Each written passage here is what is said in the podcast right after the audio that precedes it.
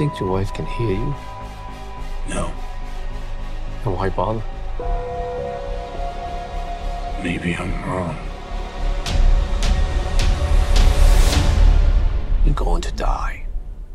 Maybe not. Goodbye to you, my trusted friend. A new day is dawning. New ideas, new rules, new management. We've known each other since we were nine or ten. Who is this? The Marquis de Gramont. Challenge him to single combat. Win or lose, it's a way out. I don't sit at the table. Your family does. Please pray for me. I was the black sheep of the family. Man has to look his best when it's time to get married. Or buried. I'm going to need a gun. Goodbye, my friend. It's hard to die.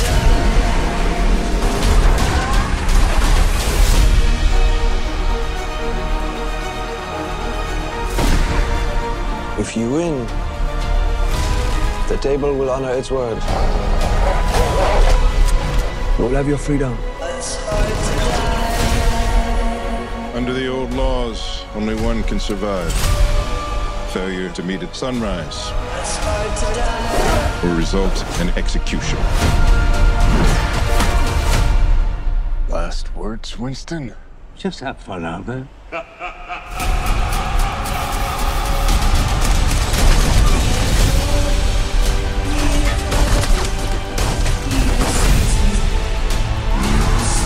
I want you to find your peace. But a good death only comes after a good life.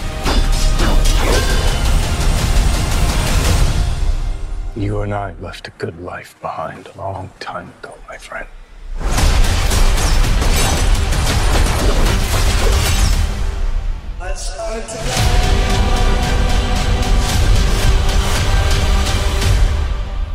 Hey, all you Joygasmers out there, and welcome back to Joygasm, a video game and movie podcast. I'm Russ. He is Steve. And we're so glad that the Baba Yaga has visited us again in episode 312 today, March 23rd, 2023. We're going to be getting right into our topic of the day, which is John Wick, Chapter 4, movie review. So there's no reason to skip ahead. But just to be certain, make sure you serve that subscribe button and uh, be of service to that notification bell. That way you will not miss a single solitary episode of Joy Gesman drops once a week, each week. Steve, it is always a, a good day. Nay, a good week even a good month. Dare I say a good year when Good night. Oh, good night as well. when John Wick movies get released. This is true, Russ. Uh, yeah, I, as you know, am a huge fan of the John Wick franchise ever since the first film came out. I believe you have also uh, been quite the big fan of John Wick as well. Indeed. Indeed, indeed. And so here we are with John Wick Chapter 4. You know what's interesting is the first John Wick film came out in 2014. It's a while ago.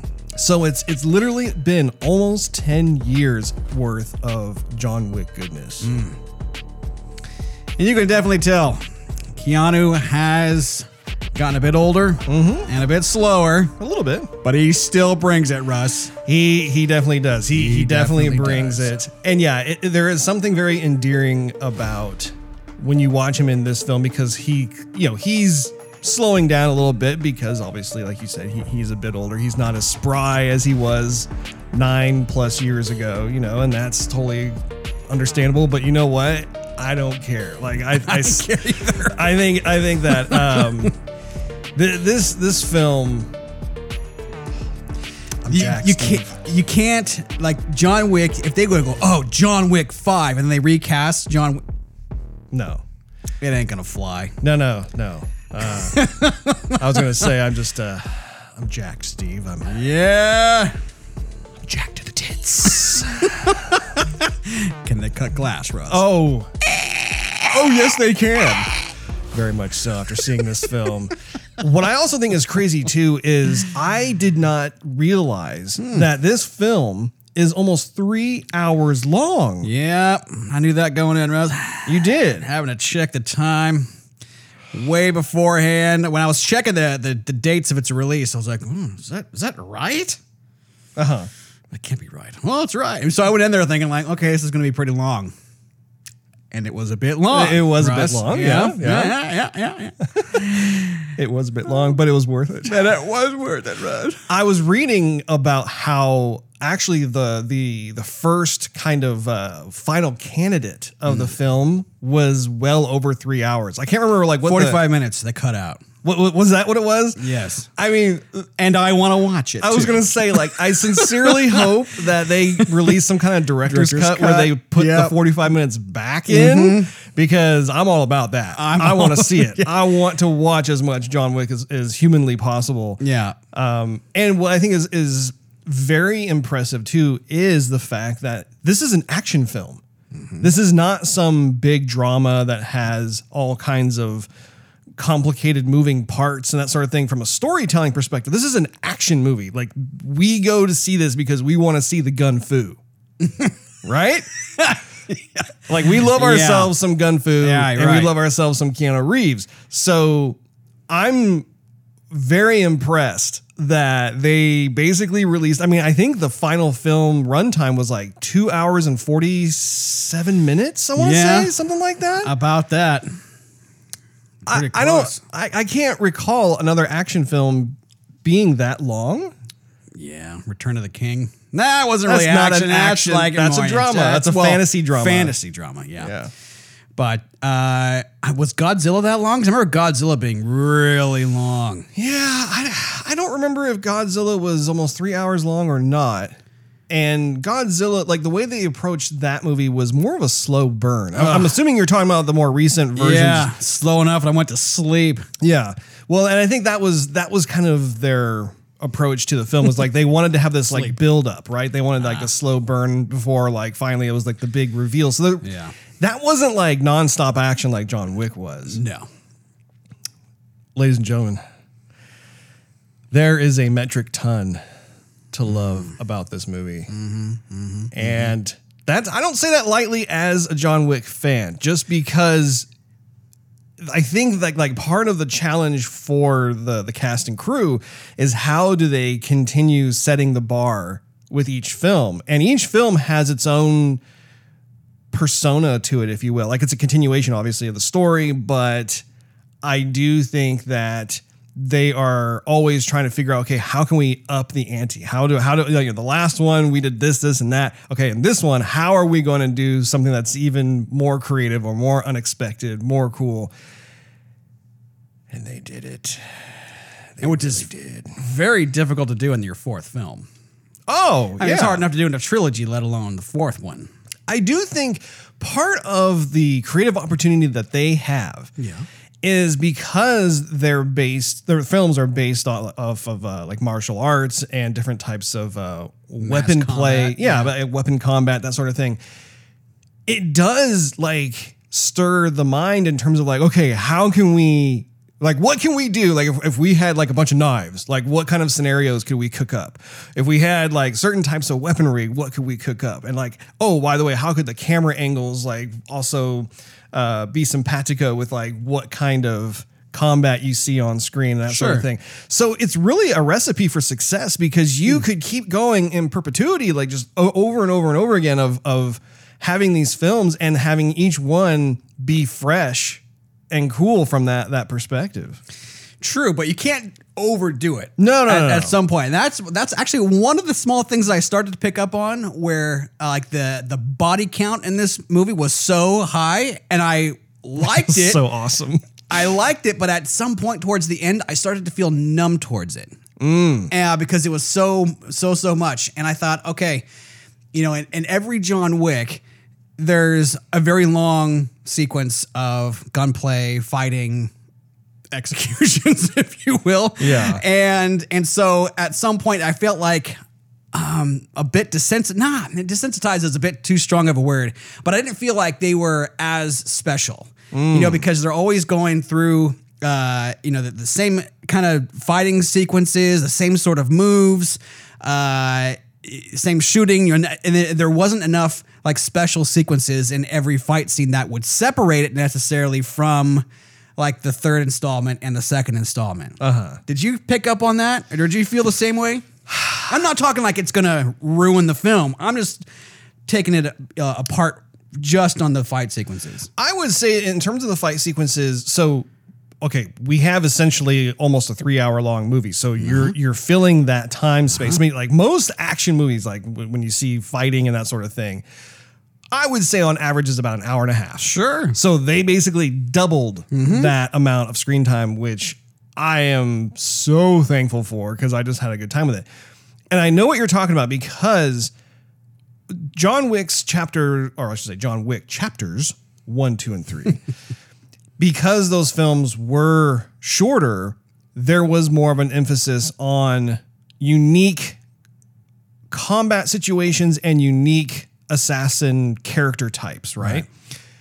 You still had that in this film, but I but I think they were wanting to convey this sense of how it was like John Wick versus the world almost, right? Like like he's been on the run for Long three of the four chapters, mm-hmm. you know. So he's having to well, I mean, I guess technically two out of the four chapters, but still at the same time, this was kind of like the piece de resistance, you know, like like it was him having to like finally like understanding like a possible way out of this whole thing that he's been uh, at odds with, uh, that he's had, had conflict with. And so they're throwing everything, uh, including the kitchen sink, at John Wick to try and stop him. And seeing just how much he was having to go through, um, I think that there was a level of intention there in terms of making the viewers perhaps feel a little desensitized in order to relate to John Wick because John Wick's character is an assassin. He's Right. a professional assassin. His whole life that's his gig. That's his thing. He's not I mean like he on the one hand he can be empathetic to certain characters. He has friends in this world, but at the same time, he's a cold-blooded killer. Like he doesn't have any kind of real afterthought shock about how many people he's murdered.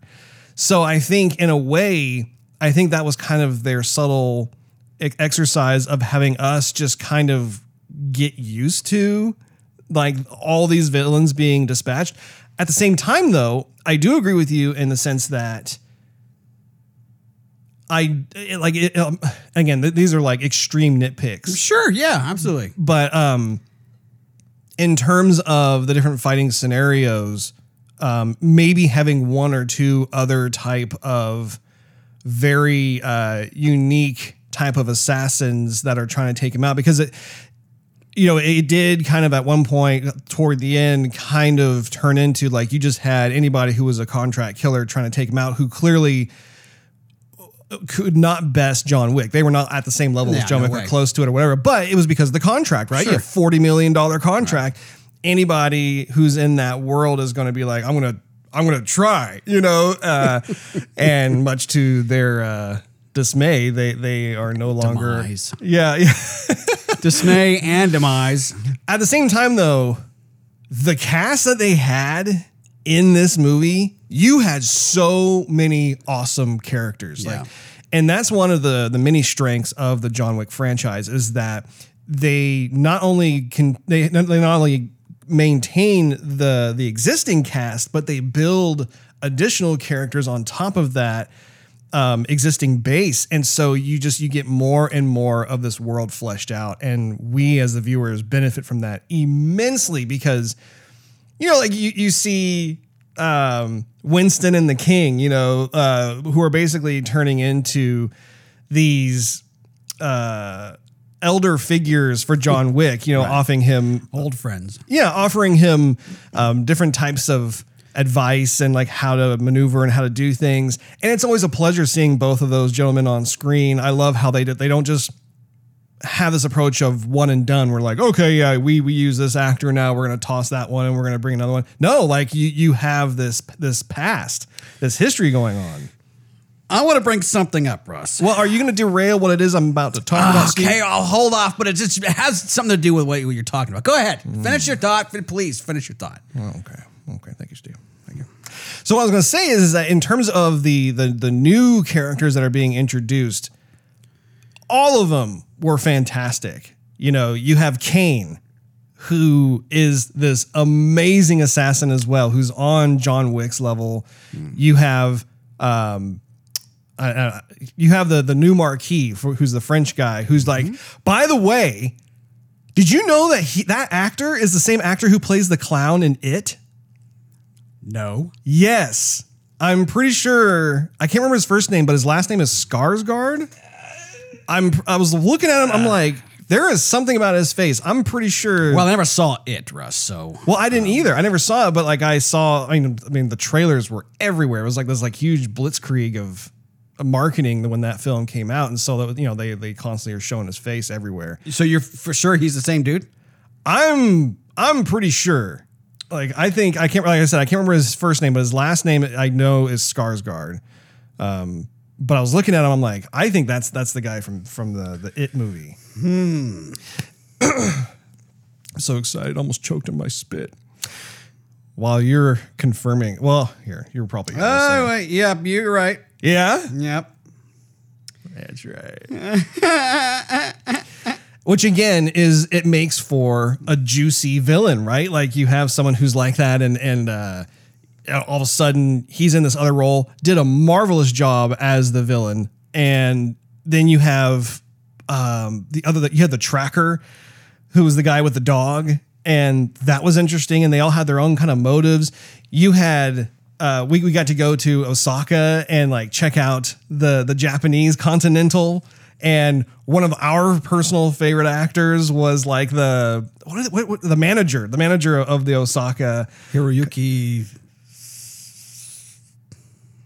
I always I have to look at his name because I I have uh, trouble pronouncing it. It's Hiroyuki Sanada. Sonata. Yeah. I was gonna say Sandata. I'm like, Yeah, yeah. Zoe Sandata. I have the list of actors in front of my screen just because some of them, like, I just don't want to. I'm trying my best not to butcher Yeah, right. their their names, but um, you know, you also have the Harbinger, which is again another class within the the overall underworld of assassins and the High Table.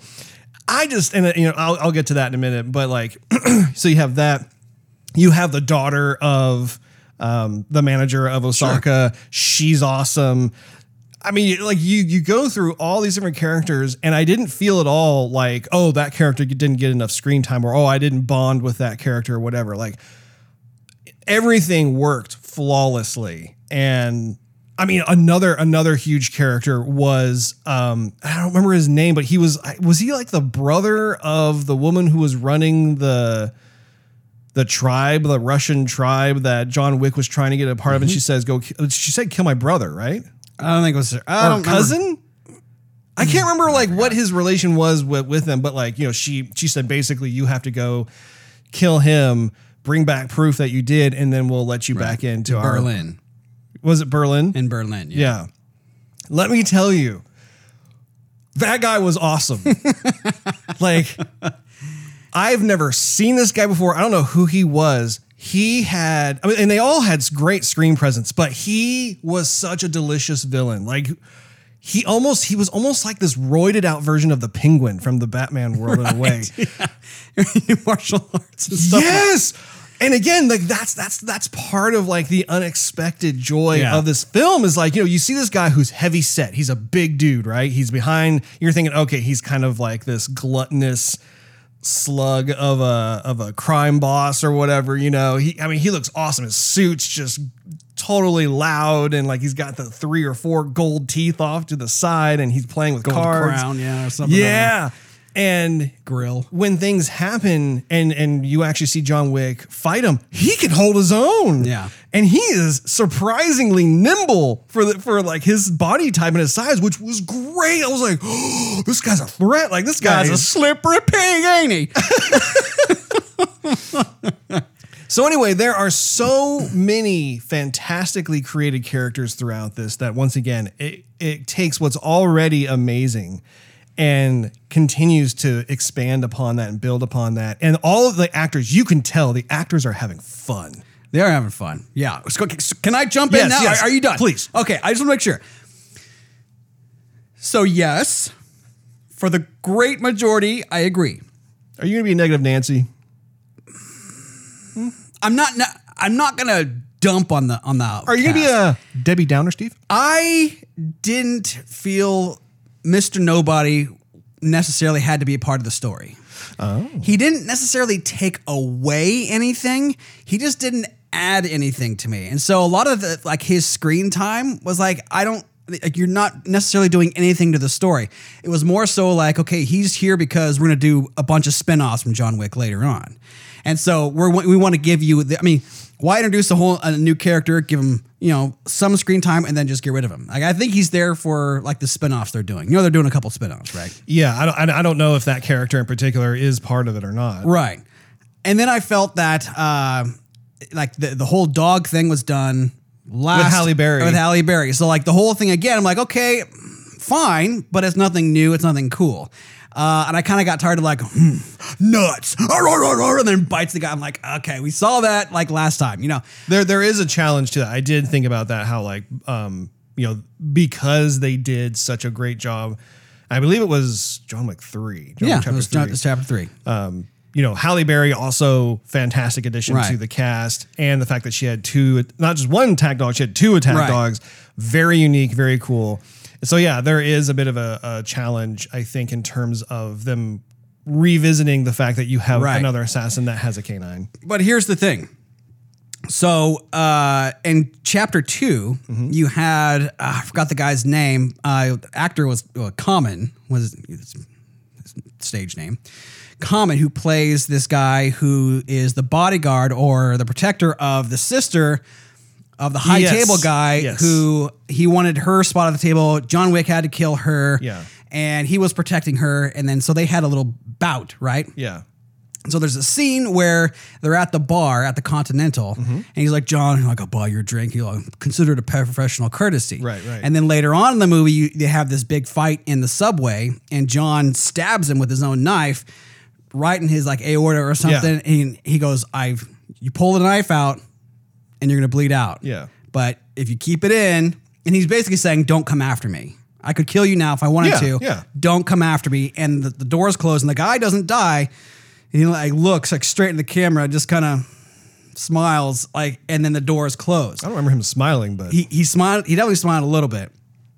Uh, I just we, my uh, my wife and I watched all three movies, Uh-huh. and and and they're awesome. Like the John Wick series, you can watch back to back to back, Yeah. and they're even better than spacing them out. Because I remember like watching the third one, and I thought mm, it's kind of okay, and I still kind of feel like it was probably lackluster compared to one and 2 Mm-hmm. But watching them back to back to back, I enjoyed it more the second time I watched it in the series versus like, okay, we watched chapter two, months go by, you know, a year or so, and then we watched chapter 3 Anyway, that's just side note. You're Anyhow, digressing big time here, Steve. digressing big time. So I wanted that that assassin that got stabbed to come back in this one, Mm. and I would I was thinking it would be better if he was there and he came out of nowhere versus Mister Nobody with the dog. I thought that would have been cooler, and the fan base probably would have yelled a bunch more in the in the theater. That's true. I mean, I I think that that's a good point, and I think too, like the the purpose of the the tracker was to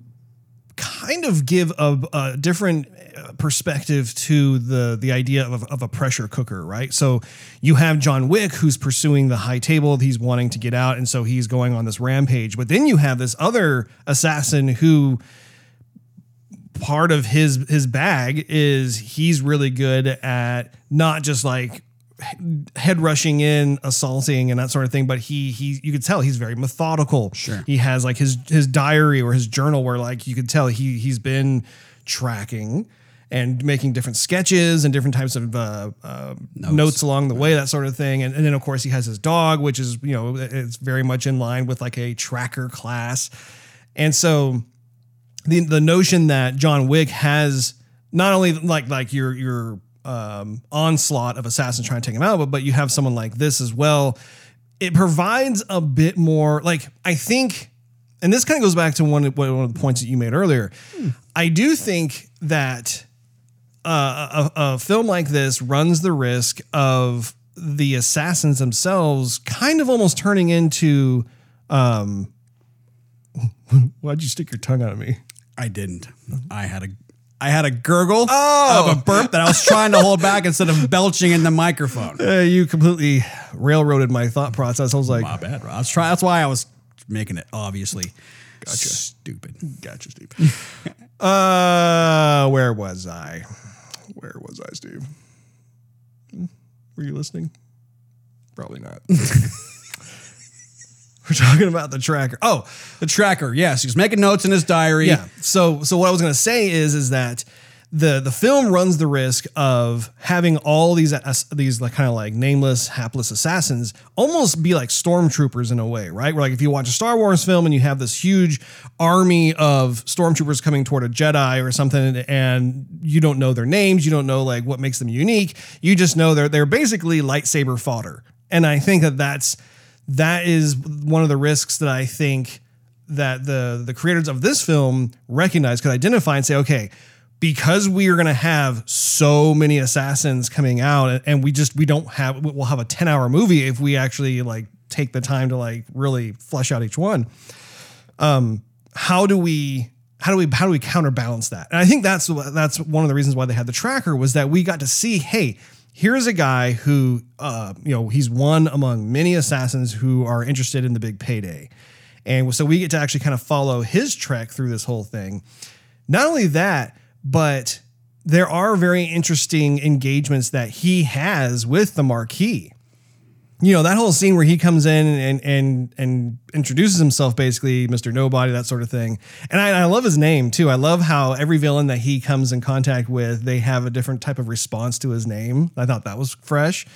But also too that scene where you know he's basically playing hardball with the marquis and the marquis like stabs his hand. Like that was a brutal scene. Like you're just like whoa. Like it not only helped to flesh out the Marquis' personality more and just how diabolical he is but also you got to see how this assassin also like he's not just a one-dimensional like i want to kill john wick how much? You know like like there was a lot more to his character. The final point i will say is and this is one of the highlights for me most of the john wick films that we have come across you see these fleeting instances where he does in fact have friends or maybe these these um, allies if you will right? But they're they're very like compartmentalized. Like there's like one ally here and they kind of help john wick with this part of his journey or they're over here like you have a doctor and they'll, he'll kind of dress his wound or something. And so you get little inklings of that. This is the first time where you see three very adept assassins all working together, all having mutual respect for each other to go up against the system. And that was far I keep saying fresh because it is. Like like you look at it and you're just like that is awesome. That is so cool because there's this mutual understanding, there's this mutual unsaid respect and there are these moments like like for instance like um John Wick and, and and the others as well. If you notice, their speech patterns are very simple. They get mm-hmm. they're very to the point and with as few words as possible. Winston. Yeah.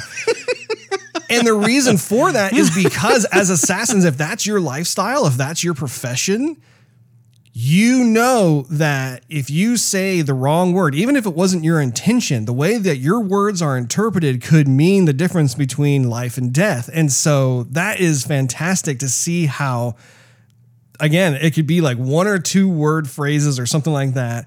And again, I, I don't know, it, it adds to the pressure, it adds to the seriousness, the weight uh, or gravitas of every one of those encounters. I just love that because it's not you don't have someone. It well, I would say maybe the marquis, Mar, the, you know, kind of the main villain likes to do some monologuing Sure. through the films, and that's perfectly fine. But the the people that are in the trenches, so to speak, I just I, I just it's their it's their it's their form of business speak. Right. Oh, what was that line? Um, I'm trying to think of other stuff. And uh, Keanu Reeves said, but I don't really care because you know, you're not in the movie to watch a bunch of monologuing. You're in the movie to watch a lot of action. You know who else was kind of missing was at the end of chapter three. So what happened is, so I was trying to remember what I watched because it was like January when I when I watched it. Anyhow, so you had the adjudicator, and she was pretty upset over Winston letting John cap somebody in the Continental. Right. And then the armies came and It's like um, their version of special forces. pretty much like their SWAT team. Yeah. And so John and the oh, I forgot his name. It starts with a C. His, his character name. Um, the hotel, you know, basically the, the The concierge. the concierge. Yeah, but Yeah. but his name starts with a C. It's like anyway. Uh, I can look it up. So for you. they both hold their own against the it's swarm. like Charon, a C H A R O N. Yeah, exactly. Yeah. Charon, Charon, Char- Sharon, Something Sharon, like yeah. that, yeah. So they hold their own. And at the end, um, Winston caps John, but he does so and knowing that this is going to hurt, but but John is definitely going to live through this and come Yeah. back. And at the very very end, you see uh, Laurence Fishburne's character saying, "John, are you mad? Yeah. because I'm pissed off." And then John goes. Yeah. And then the only way Lauren- Keanu Reeves can do it. yeah. Yeah. then Laurence Fishburne, the only thing we see him do is like just bring him a suit. And I was kind of hoping his character would be more involved in this movie.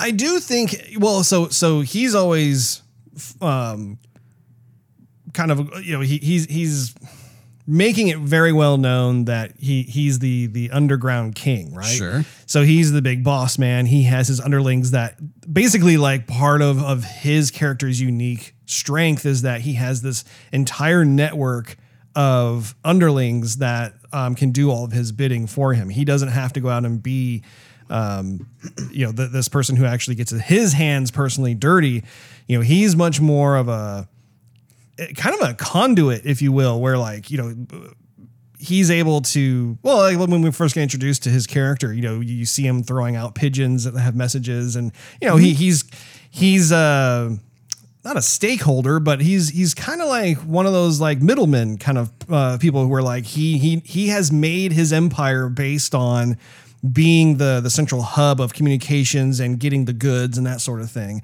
Not to mention the fact, I mean, Laurence, you know, he's he's he's old. Yeah, I just figured, you know, the way they left it at the end, he would have more of an involvement. Yeah.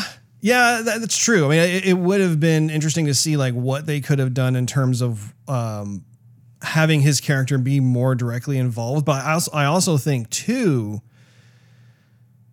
I think part of of the the seriousness of the situation in the film is that the high table is historically speaking, you, you you just can't trifle with them, otherwise they will obliterate you. And like we saw, for instance, in this film, the New York Continental got blown up. I mean, like that there's just no way that someone um, of that character stature as the Underground King could ever take out um, you know the high table. Not to mention the fact that he's a survivor, right? Sure. he wants to by proxy have John Wick take his best stab at taking out the the high table because if he fails then at least there's like you know the whole like 6 degrees of separation kind of thing where if the high table were to come to him he'd be like hey I've been minding my own business over here I wasn't doing anything you know and so again it's that survivor instinct that he has and not to mention the fact that like you know once again we all want to see John Wick be the Baba Yaga Of course. Let me ask you this though.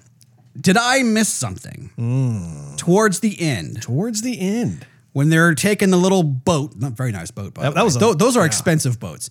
Uh, but they're they're they're taking the underground trolley, if you will, water trolley. yes And Winston's there, the underground king or whatever you know he calls him, whatever He calls him. It was the the king. Yeah. is there, and of course Baba Yaga. And so they drop John off after Bobby Yaga. they drop him off, and that was with the whole headstone speech. And then they got him mosey on their way, but they drop him off in like in the middle of Paris, mm-hmm. and then they go towards the spot there's going to be the duel. Wh- why did they not just all get off at the same spot? Like, why have John get off here and Winston get off here? well, again, I think So did I miss something, Russell? no, I think I think the reason for that is because once Hmm. again, John Wick is constantly being hunted. Just because he has a date with like this, you know, very old Hmm. school way of, of uh, challenging the marquis, doesn't mean that that there are all these other assassins trying to take him out. I would do the same thing if I'm Winston. I'm this elderly man. You know, I don't want to be walking right shoulder to shoulder with John Wick and like I don't know, catch a bullet or a knife or a foot to the face. It's like, yeah, no. I'll meet you there because I know Yeah. that I don't have a mark on myself. It's probably. Uh, I was thinking about that, but then I thought, did I miss something else? Because why don't they just show up? But, Yeah. yeah. but that makes. I remember thinking that too. I want to pivot from what we're talking about over to some of the the actual cinematography and camera work of this. Oh, freaking a! The so Golly, John Wick has always been really really fun to look at visually speaking. The cinematography in every one of the films has been uh, just a feast for the eyes. Really really cool.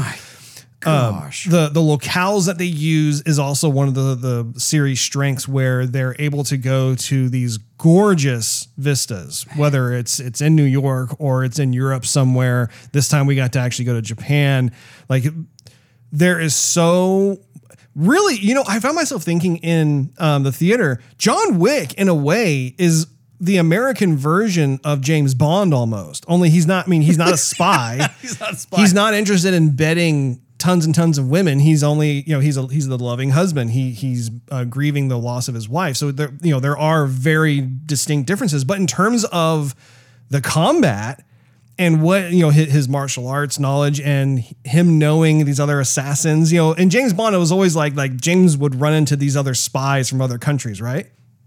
John Wick runs into assassins from other countries. It's it's, it's that that very similar uh, premise, but I love that in terms of being able to go to all of these different locations. And I think in this film it was like New York, Berlin, uh, F- Paris, and Japan. I think there were like four major uh, spots that they they went to, and so that was fantastic. I got to say, one of my favorite, my one of my absolute favorite moments of the film was toward the end, where it was the top down view, where you saw John Wick laying waste the dragon breath. Oh, but like, the, I mean, it was the coolest thing having it top down where like the camera was just slowly panning and rotating from room to room and seeing how John Wick is doing his thing. And it wasn't just gunplay, but like all these different moves he was doing. I was just as thrilled being that far away from the action as I am when it, like the camera's up close and personal. So original. You got to not only take in like how like the room like the, the set decorations and interior design of every room was so cool Right. but also you got to see john wick doing his thing and like like you, you know you mentioned there was that special um, gun that that he took from one the of the criminals yeah it was the the ammo, that was like this like almost like a fireball It's like incendiary round kind of thing. jeez like so i mean cool, freaking hey! Oh my gosh. Go ahead steve what, what are your thoughts about that scene Oh, No, it was so, well. I was going to add to that whole uh, litany of, of cool sequences, but the Berlin scene with the club and the lights, which was done. However, this time it had like that falling water, which Yeah. light dancing on water anywhere is Yeah. going to provide a different kind of effect. But it was so centered. Yeah. and I mean, I can't wait to watch this movie in 4K. yes It's going to look just amazing off the wall. I mean, the movie deserves so many awards yeah and we're just at the end of March. Like th- this sets the bar so high on so many levels. I mean, we were talking about that, just the cinematography after the movie, about how beautiful it was done, and I mean, it was that part alone was so rewarding. It was beautiful. It had like the cinematic stuff of a movie, but it also had the feeling of a game Yeah. in a way, like especially that top-down view. yeah Man, But it wasn't it wasn't cheesy at all. It It, was- wasn't like, oh. oh, this reminds me of a video game. It's So taking cool. away. No, no, Right. it added Yeah. to the whole thing. right. Yeah, no, I I I absolutely I was I was smile I was grinning ear to ear when I was I mean I was smiling through a lot of the film, but like that scene in particular, I was like, man, they they're just rolling with it. They they have their A game. They're having fun with this. Yeah. And the one of the the little cherry on top things was that if you noticed, and th- this kind of started happening when um when John Wick was, fighting whoever that that relative was uh, of the the the Berlin people, but like you know the big heavyset dude. Sure. The original theme song of John Wick from the prior movies came back. That's what I in. thought. Yeah, I thought that was that song. It was that what Crystal Method, I think it was. I don't. I maybe even Crystal Method. I don't. I don't know if it was that, or maybe it was. I think Tyler Bates is the composer of the music of the John Wick, at least for this film. I don't know if he was in the previous John Wick movies, but that kind of wow, wow, Yeah. wow, I gotta look Yeah. When you're so like so you you started getting hints of that right around the time that he was fighting the heavyset guy, and then like when you have like the top down camera view, it was in full force. I mean, you hear it, and and literally it's like it it it it, it jives so well with John Wick being in the zone. He's like he's in his personal zone of doing what he does best, and it's literally like like when he's not in like these moments of struggle where you're like, ooh, gosh, he's kind of in a pickle. But more like he is just dealing out the business, and you hear that song, and I get, I got goosebumps in my arms. I was just like, oh, this is so, gosh, this is executed so well. No pun intended. I have a story for you. Hmm. Just real quick. Digress. So we're in the theater, and we're, we're loving everything we're watching, and like my heart's good, good, yes, it's so booga. and I'm like, I'm like fidgeting, but just because I'm so into it, there's the and the seats in the theater, the ones that recline. There's a but you know there's a heat warmer, there's seat warmer. No, There's a, like a seat warmer, they're and getting I pretty fancy in these theaters and these I days. hit it with my leg or my hand or something while I was like, yeah, not cool, not cool. and so the seat starts warming up and my heart's already going and I start sweating. I'm like, man, it's hot in here. Oh my gosh, like this is so cool. But I thought, my goodness, uh, is it just me? I didn't realize that to the end of the show. Like I'm the only one just dripping. You know, pouring sweat. I was like, man, you're really into that. Apparently was. Oh, wait a minute. Was that setting on or off? It just added to your overall Oh, experience. man, you run I out there and drenched in sweat. People are like, "Man, what movie did you see?" Oh, John Wick Chapter Four. yeah, I, Oh man. Like I I have so many different scenes going through my head that were so cool. The um, I do think, um, yes. So let's talk about Donnie Yen Yeah. because I personally am not too familiar with the previous films. I am. I had a feeling you probably had seen some of his other stuff. Yes. Has he been around for a while? Yes, he is a martial artist, mostly doing like Chinese stories, martial artists. Like if he's he's IP man or Ip man. Um, Oh, okay. So if you watch, there's like four movies of that. I mean, the guy is like a kung fu master, so Yeah. he knows. Even like there's a there's a, a scene, not a scene, a interview with Keanu Reeves, and he's giving credit to Hero and uh, Donnie, Mm-hmm. saying like these guys are actual martial artists. He goes, I know martial artists, martial arts for the screen, for Yeah. Hollywood, but these guys are actual martial artists. And and so and my wife was going nuts because she's seen all his movies. Oh, you know what else was he was in? He was in uh what was it? Uh Rogue One. I'm with the Force and the Force is with me. I'm with the Force and the I Force. is didn't with me. realize that. that he was with. That is him. Yeah, he was there too. And he played a blind person there too. That's right. Is that like his thing? Like, does he like playing characters that are blind? I maybe he's just good at it. I don't know, but he I mean he's not blind and he's not blind in IP Man. So um or Ip Man. That was a, so okay. So so we're talking about his character Caine, right? Caine, yeah. Uh, again, the name is great because he has a cane because he's blind. Um, th- another aspect to it that I think is is really interesting is the fact that he was blind. We learned that he he gave his eyes, I think, to the high table. That's what he said, yeah. Again, like you have these different assassins who um, essentially like like their reputation precedes them wherever they go. They they have been very effective, but at the same time, they all kind of have their own sacrifice that they've had to make over the years. And there's this this kind of sense of regret with the choices that they had made when they were younger and how they are now put in these places of torture in a way because not only was was he blind but then he also couldn't actually see and have a relationship with his daughter because there was some kind of arrangement made where as long as he stayed away from his daughter that like the high table would allow him to retire out and not do the job but then you know that that's a big cost Right. that he had to take on. And so I just like that though, because I thought of Halle Berry's character about how she too had some kind of big sacrifice where like she, I think, had a, a daughter, perhaps it was a son or a daughter, I can't remember, but she was you know, grieving the fact that she had to stay so far. She was in a totally different part of the world in order to keep her kids safe. So, like, you have like these different assassins that clearly have uh, some kind of leverage that that the high table definitely uses, right. yeah, and has over them. But Donnie Yen, my goodness, like it was such a delight to watch him on screen do his thing. I totally bought in the, the fact that that his character was blind. It was so cool how he was doing his thing. Can we just talk about the doorbells for a moment? My wife was like, "How many of those does he have?" He was like, like like five or ten. I didn't know what they were at first. I was like, is that C4? That like, doesn't look like plastic like, explosive. You better get out of there. Like, yeah, like, like what? Like he, the dude's blind. Like what's he thinking? And then you see it happen. I'm like, that is brilliant. Yeah.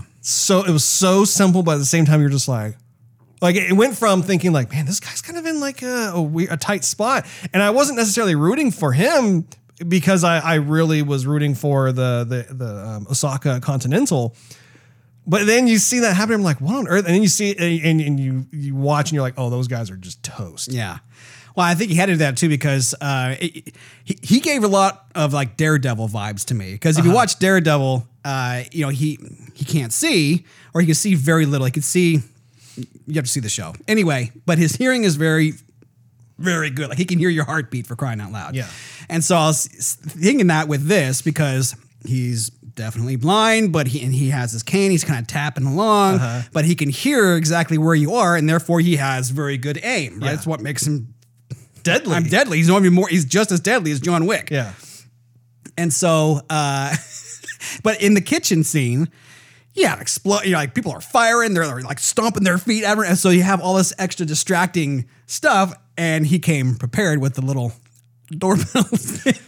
I think it's brilliant. I mean, again, like it really is a testament to how deadly his character is. Because the whole time I'm thinking, what if he could actually see? yeah.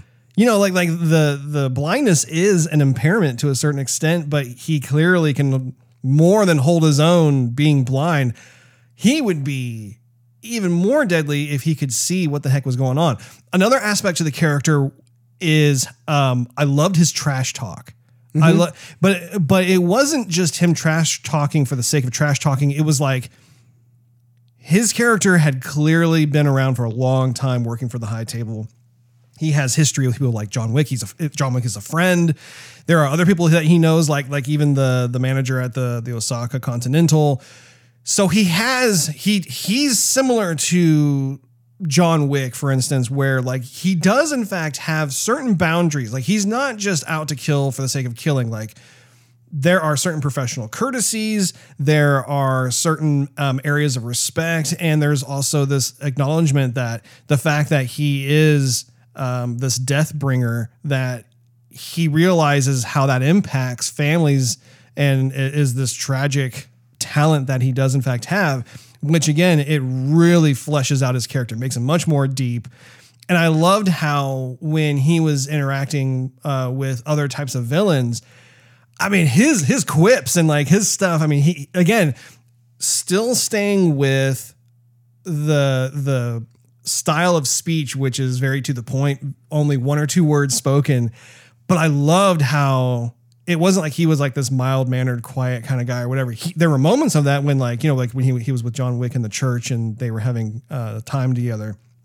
At the same time, like I mean, he he really was out and loud about like calling people names or telling them to f off or whatever. You know, like like there was that side of him that I really thought was original in terms of his character. And again, it helps to kind of separate what makes John Wick unique versus what makes Caine unique, and so on and so forth. And I also say my wife brought this up too is something that she appreciates about the series is that they don't they don't just use like men in black with guns all Yeah. the time. So you have people who are like sumo, right? You have people who are uh, giant, like the guy in the library from John Wick 2. Yeah. You have a guy that's blind. You have a girl that's mute. Yep. Right. Uh, so they, they're they're branching out into different uh, areas where uh, of uniqueness. I'll put it that way. areas it's, of uniqueness. it's character building. Yeah. Yeah. So anyway, No, uh, you're totally right, and and that again, that is one of the many strengths of the John Wick series is they don't just like you said, they're not these like nameless ha- uh, nobodies in suits, except for Mister Nobody, and he's not wearing a suit, but the the fact that there are these very defined character traits that make them memorable that make it so easy and i I love all of those encounters not to mention the fact they all have their own personalities. Like like the the giant in the library for example you know you could they they, knew each other already and they're just like oh hey john. He's like i've got like i think something is something I'm like i still have 10 minutes or something like that he's like well what's the point counting? yeah, and he's like, "Are you sure you want to do this?" He's like, "It's a lot of money." Yeah, like, like it was just so funny because there wasn't any kind of like hate or animosity toward each other. It- again, it was just that that whole sense of greed and Can I just say one thing? In the John You Wick, say many things, In the. John Wick world, what I appreciate is um, that these assassins are going to face you before they kill you. Because anywhere, any like, it, well, I, I was, Mr. Nobody doesn't. that is definitely true. He comes in from behind you. He's he's in the He, shadows. he does, but I mean, there was plenty of instances where like he could have capped John from a distance away. Oh, I see him walking, and okay, forty million. but you remember why though? Because the the, the amount wasn't high enough. True. But in, that could have happened anywhere in the entire John Wick world, right? But most of it, but all the assassins want to like look at you and face you head on and best you. And I, yeah, I, I, I, think that's that's also part of. I, I think there's there's an allure among the assassins themselves because I don't think they would do that with other contracts, right? I think in terms of like, for instance, like the Baba Yaga is this like world known assassin, right? And I do think um, some of these other prominent assassins, e- either because they know him or they respect him or they want the challenge of seeing if they can take him out, you have more of that kind of walking right into the light and saying, "Yeah, you know, I'm going to uh, you know, try and kill you kind of thing. Because if you think of the other like unknown assassins, they were coming at him every which way. They were Sure. like, you know, there was a scene, I think it was from John Wick chapter three at the beginning where he, like, you know, the, he's been uh, excommunicado and, uh, you know, he's going through the subway and there's that one woman who had the violin playing and then like he walks by and then she tries to like take him out after he's already walked past. I mean, there there are several instances like that where you have uh, other types of assassins not be on the up and up in terms of just like getting into his line of sight and be like, I'm going to fight you now. so I mean, again, it's it's just a healthy balance. yeah, Oh, it's so good. yeah. It is so good, Steve. So good. You want to talk about the ending, Rose? Let's talk about the ending, Steve. Why don't you go ahead? Well, do you think John Wick is dead, or do you not? That is a good question. I think it's it's difficult to know. But I was surprised. Here's what I'm thinking. What I'm are you thinking? I'm surprised. Well, let me back up a little bit. Oh, okay.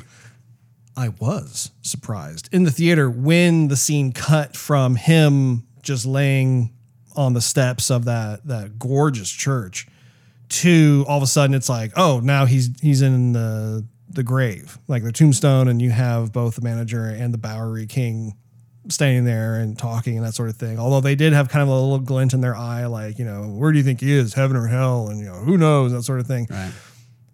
I did think it was weird though because as I, as I was thinking about it, I'm like, okay, John's like part of John's paradox is that he has to he has to stay alive for as long as possible in order to remember the memory of his wife. But all he wants to do is die because life is meaningless without his wife. Right.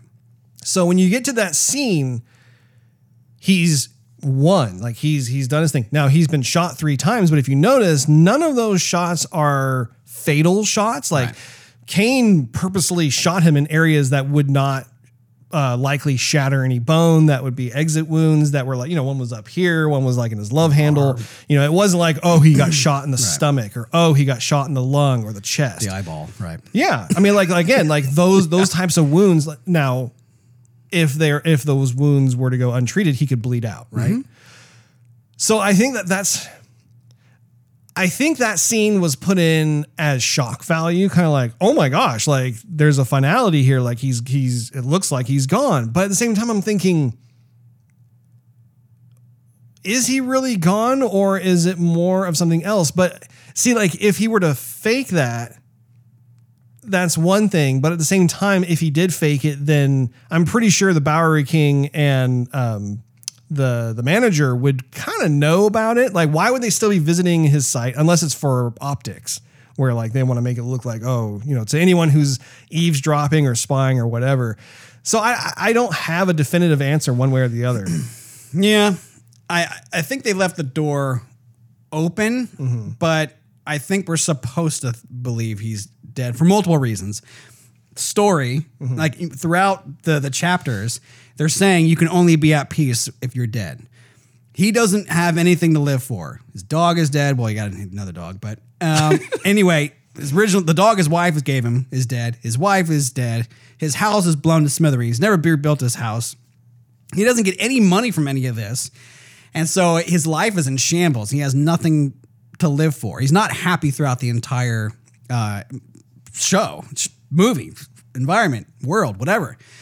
And not to mention, outside the movie, Keanu, he, he's almost 60 years old, so he can't keep this up. And he's said, like, I think I'm done with this. Like, not that he doesn't like the character, but I think it's, I mean, you see some of the behind the scenes stuff. Oh yeah, These are long fight sequences. They're not chopped up into Yeah. like, you know, a second and a half here, three seconds here. These are long, drawn out, choreographed fight sequences. I think Keanu Reeves is what 58 years old. 58. Yeah. Yeah. I looked last night.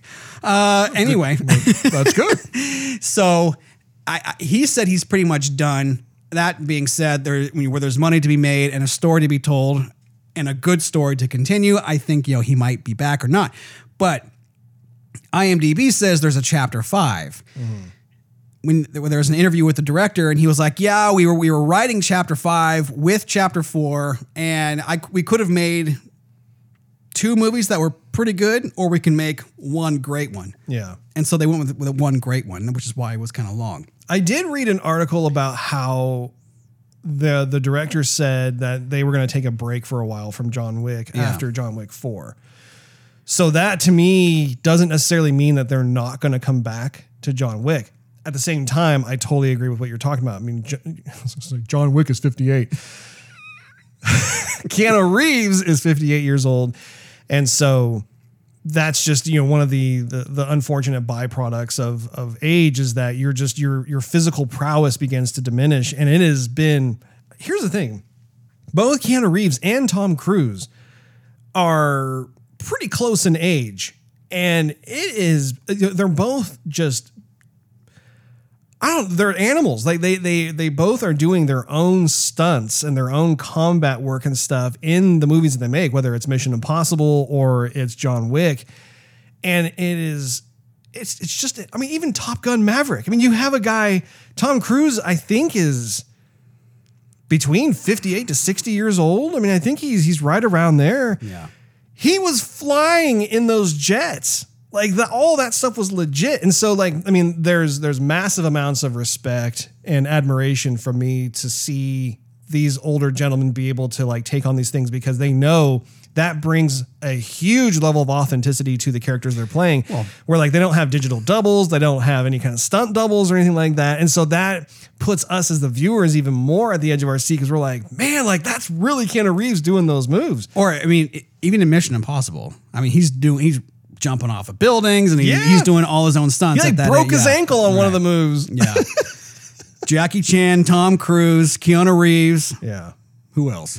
But but I do think that that is one of the the problems or issues is that the older they get, then the harder it is. I mean, we have Harrison Ford who's reprising his role as Indiana Jones, and He's close to ninety. I think. no, he's not ninety. I think he's eighty. He- okay, well, eighty. He, he, He's a hundred years old. hundred and two. He He's still him- going. He himself has become the artifact that other people are trying to get. Oh man. Uh, but no, I, I I do think that it is going to be interesting to see what happens if they decide to not move forward with Keanu Reeves in terms of future John Wick films or just the that world itself. I think they have done such a superb job in building this world, and I've talked about this in, in previous reviews that we've done for John Wick Chapter Two and ta- Chapter Three. The fact that they have approached it the way they have, there's just a wealth of history. There's a wealth of how the high table works and how this underground assassins community functions and it's ripe to be able to perhaps showcase other types of assassins that live in this world. I do think it's going to be a challenge because John Wick as a character is the OG of this world. Right. So no one can replace John Wick and, and nor should they. But at the same time, I know that if they were to pick the right people, and again, the director and, and the crew behind this have been perfect in their casting. Like you look at all these different actors they've chosen and the characters that, they have created for these actors to play. There's no, at least up until this point, there is no inkling of a drought of how they can make these characters because honestly, there are a lot of those previous characters they've made that I would love to see multiple movies made of just their journey, their encounters, you know, like what they have to deal with. And on top of that, what's really cool is like you could still have Keanu Reeves make cameo appearances Yeah, right. in those types of situations. So I don't know, like I go back and forth because it's like, well, there's that. Or the other option would be like, for instance, like the digital double, like where like, you know, for all the actual fighting combat sequences, they would use somebody else. I do think there would be something lost in terms of that, knowing that that's not actually Keanu anymore. Yeah. So I'm conflicted. I don't know. Let me ask you about the the, the duel sequence though. Yes. So throughout the movie, we're told to, to believe that the Marquis is such a bad guy, and he's a bad guy.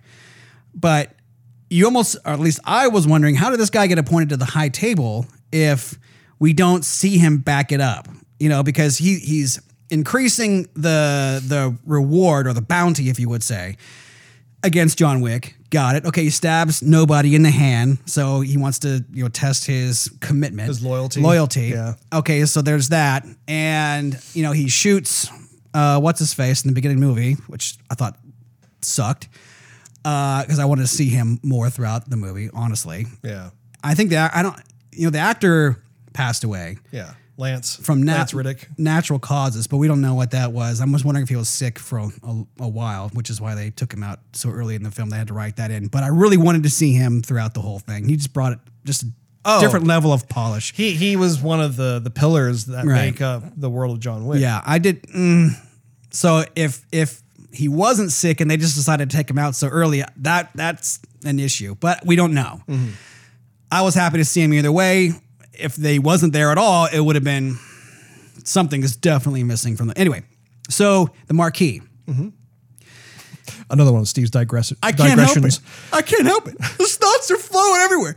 Uh, so at the end of the movie, you know, I understood. Okay, you know, they're gonna have him fight his friend, and you know, because he's ruthless and whatever, and I get that. But I just didn't see. I kind of wanted there to be more of a face-off between John and the Marquis. Did you feel the same way? I think in terms of the the the people like the, the various villains that we have seen in the John Wick films who are at that level or close to that level, they are far more political in nature. They're not necessarily someone who is adept at the gun fu as some of these other characters or assassins or whatever. They're and again, we it's with limited knowledge of the high table. They've been very very successful at just doling out information over the various movies where they don't just say, okay, this is what it's about. Let me put you this way John Wick doesn't have one of those scenes where, Master Jedi, I've been wondering, what are midi chlorians? Well, Annie, let me tell you all about it. Like, they don't have any of that. Instead, they are very practical with like, okay, we're going to give them this little chunk of a nugget of information that then they, you know, the fans can chew on a bit, and then we'll expand upon that in the next film and so forth. And so even after John Wick Chapter Four, we still don't have like this huge hierarchy or uh, you know flow chart of like okay this person's here and this person's and then they have this and you know that we don't have any of that. But that's part of the mystique of the world that is John Wick. I like the mystique. I like not knowing everything.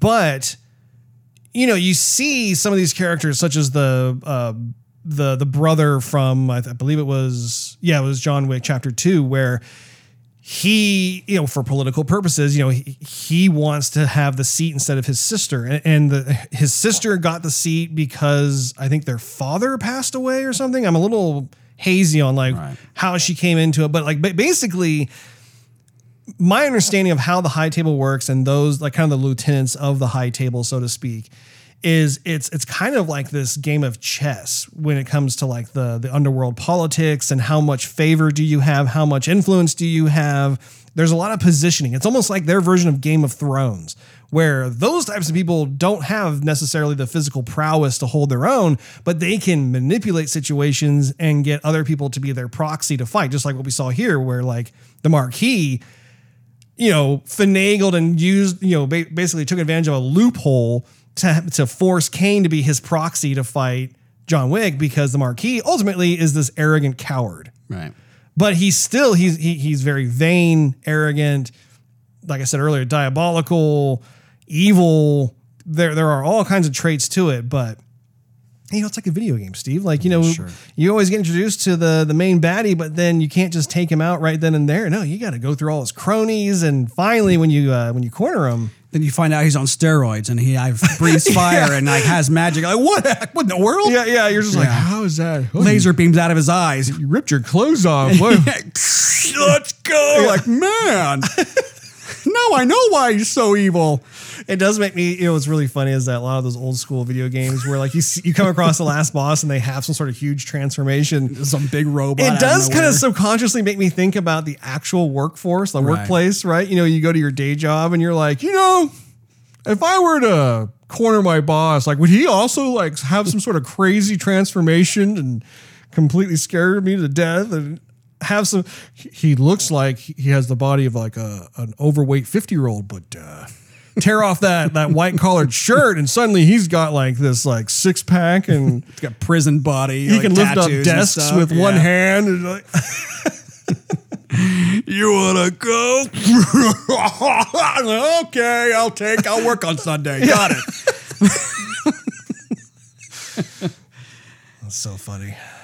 So good. Well, did you have any other scenes or comments that you want to make, or should we go into our uh, final thoughts and rating? Final thoughts and verdicts, Russ. Take it away, Steve. So, this was probably, I would say, the movie of so far of the year. I, this is like this is ranking on top of my list so far, Russ. Uh, a lot of the movies have a high bar to compare to. It deserves a lot of awards, and I want to see the cast and the, behind the scenes folks. I want to see them receive their awards. I don't watch the Academy and the Oscars and stuff, but if this is nominated and it should, I'm tuning in.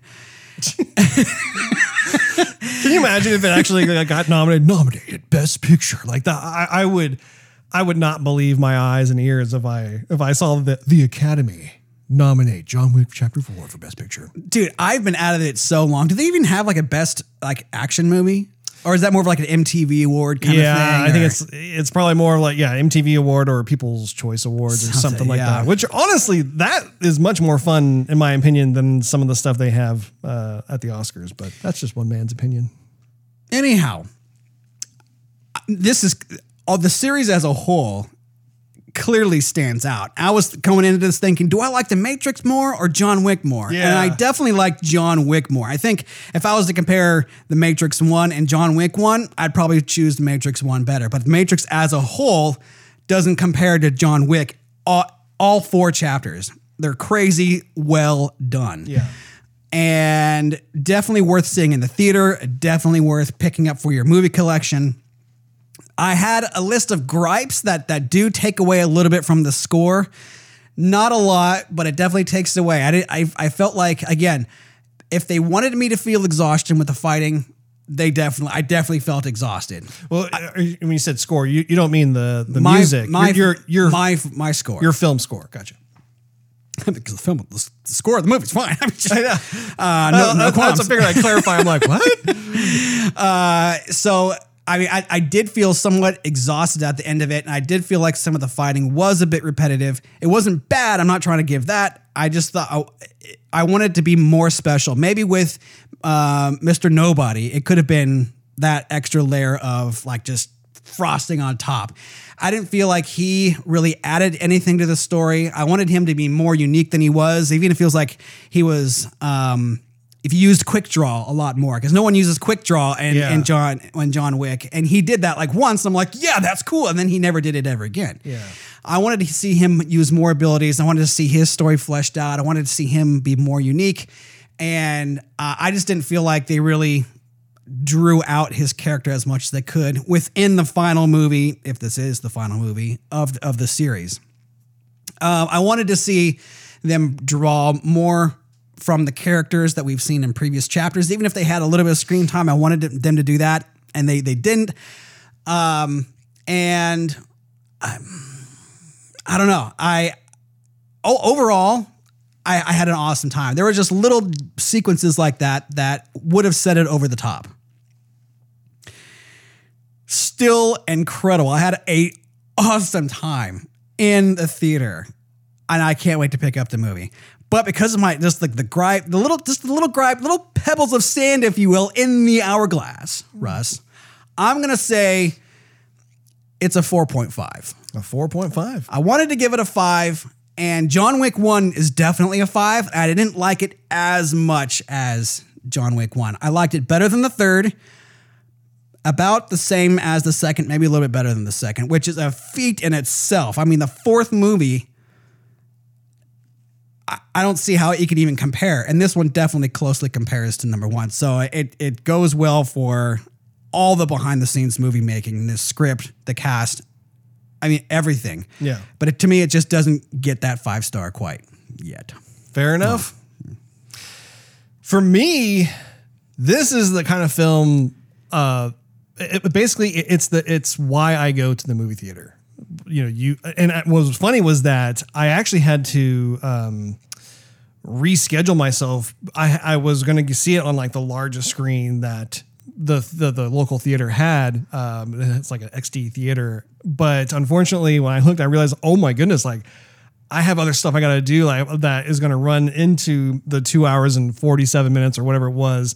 So I had to actually reschedule and watch it on a smaller screen, which it was still fine, but like I still want that, that big screen experience. And looking at what they did, I totally agree. I had the same thought as you did with regards to the Matrix, where the original Matrix movie was this completely original story, and the characters were fantastic. You could tell they're having a good time. But then the subsequent sequels afterwards were not nearly as good. Like like you, there were like little like pockets of brilliance and that sort of thing. But overall, it just it, it started kind of getting lost in its own uh, philosophies and its approach to things. And so he was just like ah like if you look at Matrix one, two, and three, clearly the first Matrix was head and shoulders the best. And I totally agree with what you were talking about about with John Wick about how John Wick doesn't have that problem. It continues to be just as good, if not better, than the previous films. And you know that that's a, a subjective opinion. We all have our own personal favorite John Wick film out of the four that's been produced so far. But it is such a, an achievement for the cast and crew to be able to put forth what they have done over the last nine years. It's crazy to think about how much time has gone by in that that time period, but I think every one of them should be very proud of the fact that they have that on their resume that they created and worked on the John Wick franchise. I think this type of story is like in line with like what uh, J.K. Rowling has done with the Harry Potter franchise, where you have the world building, you have these memorable characters, these memorable villains, um, you have um, these fantastic vistas. There's always this element of mystery and surprise. It's just ripe to be able to expand more and more and more and have these offshoots, which apparently there are a couple of TV shows that they are working on. I really hope that they are just as fantastic uh, as what we've seen here. And I think that's a very high bar to, to achieve. And I think, you know, Keanu as an actor and especially as an action actor, you know, he's done a lot of other um, action movies in addition to The Matrix and John Wick. And it's such a pleasure to see him having grown up as kids, seeing uh, his entire career flourish and do what he does. And so seeing something like this is, I'm not, I wouldn't necessarily say it's like his personal magnum opus, but at the same time, I just love how when they decided to do the, this particular movie, they were like, we're gonna shoot for three hour film that's action movie. We're gonna have all kinds of places we're gonna go. All the different fighting sequences, when you think about the different types of weaponry that was used or hand to hand combat, that sort of thing, were, were just phenomenal. I don't know, like like there was a this is lightning caught in a bottle. Like, and, this is something that I, I I preach about all the time. Is that as a creative, and and for me, like I work, as you know, in the video game industry, but it's the same kind of premise where it's like it's very difficult to capture that that special lightning and it's also very difficult to keep it in the bottle because you can easily lose it just as quick as you as you caught it and for these past four films, they have been able to, they, they first caught the lightning in a bottle and they were able to hold on to it all this time. And that's, that is a very rare thing. That's a very special thing in terms of how you, you just don't see that happen hardly at all. And, and you know, we've also noticed how like there have been other franchises that you know once had the lightning in the bottle, but then very obviously have lost it. But the power went out. The power went out. And so the lightning. yeah. Anyway, I, I could just gush about this this movie. I mean, I could gush about the series as, as well for hours and hours and hours. But for me, this is an this is an easy five star film. This is a film I cannot highly recommend enough. I feel like like if this were to be the last John Wick movie, what a way to go out. What I mean, I just even like you know, and, and we kind of touched upon it in the re, in the the overall review, but I love even the the choice of job titles that exist in John Wick. You know, the Harbinger. So cool. and not only that, but like even the the function of that role is so cool. The actor they got to hire for that is he, he just he nailed it. You know, you think of um, the the adjudicator. I mean, like we never use these words in day to day. I want that on my life. business card. Yeah. Who are you? Yeah. you know, and, and like even something like the manager, they take a, a job title that is used in day to day life. It's yeah, Yeah. it's very mundane, very boring, and but then you you you put it in John Wick's world, and you're like, the manager, you know, or the concierge. Like they take these these different types of job titles or words and turn them into these, these very cool, distinguishable sounding names. I don't know, and, and, and that's part of their magic too. Is they're able to take like I don't know, it's, so hard to describe, but they've been able to take these different types of attributes that I think both conscious and subconsciously as people like we kind of like we always like the nice suit. We like the exotic car. We like you know how these characters are being treated in the films. We wish we were treated that same way wherever we went right? We we we like the clout you know the the, the element of danger but being able to hold our own we love um all the different types of weapons that are being shown and, and again they're being shown like fine wines you know oh this one was 1978 you know going through the whole thing that taps into uh, I think a certain level of of humanity's psyche that we we have a very positive response to. Can I just say one more thing? You sure can. As a final thought. I'm not sure if I'm glad or I miss the sequence where he picks up his weapons.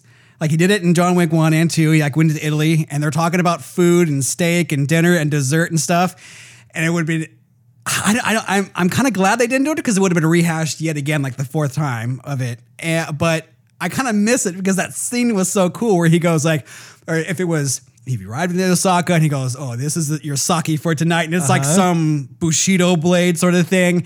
And here's your Kobe beef or so, you know, all these different very high class Japanese entrees, right? And, but it's all different weapons.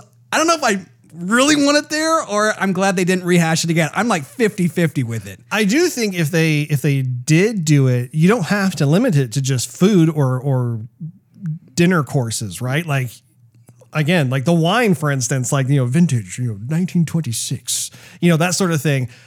I think there are are multiple subjects or multiple approaches that you could have in that regard because I too, I just I love that because again, it it, it reinforces this level of sophistication. They're not just these like I don't know, average Joe killer, whatever. Like they conduct themselves on this totally other level. And, uh, and, and you know, that's part of the, the fantasy, right? That's part of the entertainment. So I can't highly recommend it enough. The only people I would say is like, if you're squeamish, if you're not into like, you know, gun fu movies, fighting blood, that sort of thing, then, then this may not be for you. But for those who enjoy uh, action movies like this, this is, this is a, a crowning achievement for the, the action movie franchise. So there you have it. That wraps up this episode of Joygasm. We thank you so much for hanging out with us. If you enjoyed this episode, we invite you to check out patreon.com slash joygasm, which is spelled J-O-Y, G-A-S-M, and consider becoming a monthly contributor. You'll gain exclusive perks as well as early access to the show, not to mention the fact that it helps us financially continue doing the podcast. Also, click on that subscribe button as well as that notification bell. That way, you will not miss a single solitary episode of Joygasm that drops once a week each week. And last but not oh, actually, I should say, while you're at it, you could do a search for at Joygasm TV on your favorite social media platform of choice. And last but not least, do a search for Joygasm TV on Twitch to see us stream our gaming adventures live every Wednesday night at 9:30 p.m. Central Time. We thank you for hanging out with us, and we look forward to you reconvening next week when we talk about Octopath Traveler 2. We'll see you then.